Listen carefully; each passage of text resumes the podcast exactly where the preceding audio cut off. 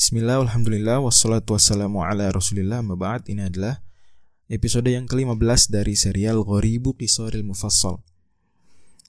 Kata yang akan kita bahas kali ini adalah Nadia Yang ada di uh, bagian menjelang terakhir dari surat Al-Alaq. Falyada'u Nadia Maka hendaklah dia memanggil nadinya dia.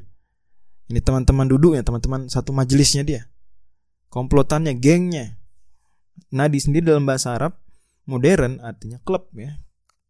Baik klub olahraga ataupun klub hobi misalnya terus jenisnya misalnya Nadil Hilal klub sepak bola Al Hilal di Riyadh.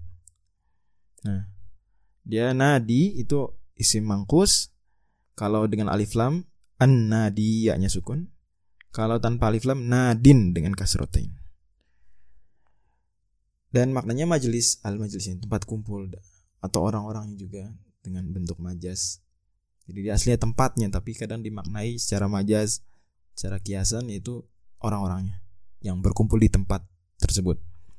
Variasi lain adalah muntada. Di internet forum-forum diskusi disebut muntada atau nadiyun. Dan nadiyun sinonim dari na nadi itu ada di Quran. Surat Maryam Allah firman ke ayat 73 ayyul fariqaini khairum maqama wa ahsanu nadiya sama maknanya masih akar katanya sama Daruna dua di Mekah. Ada forum antar kepala suku perwakilan-perwakilan pembesar-pembesar suku-suku Quraisy. Mereka diskusi ngobrol.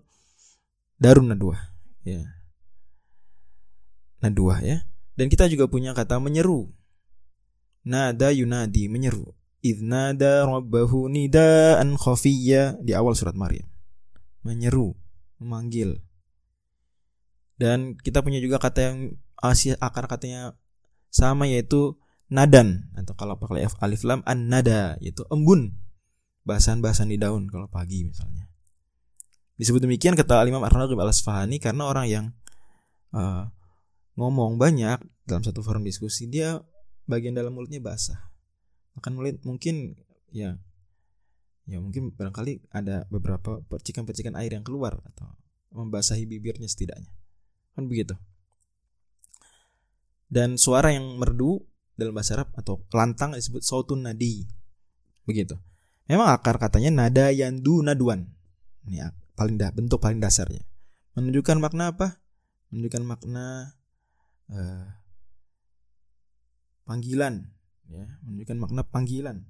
Sebagai ketika Pak Faris menunjukkan makna memanggil karena memang pada akhirnya majelis itu saling manggil mereka untuk kumpul dan saling manggil untuk diskusi. Wahai fulan bagaimana? Demikian. Wallahu a'lam bishawab.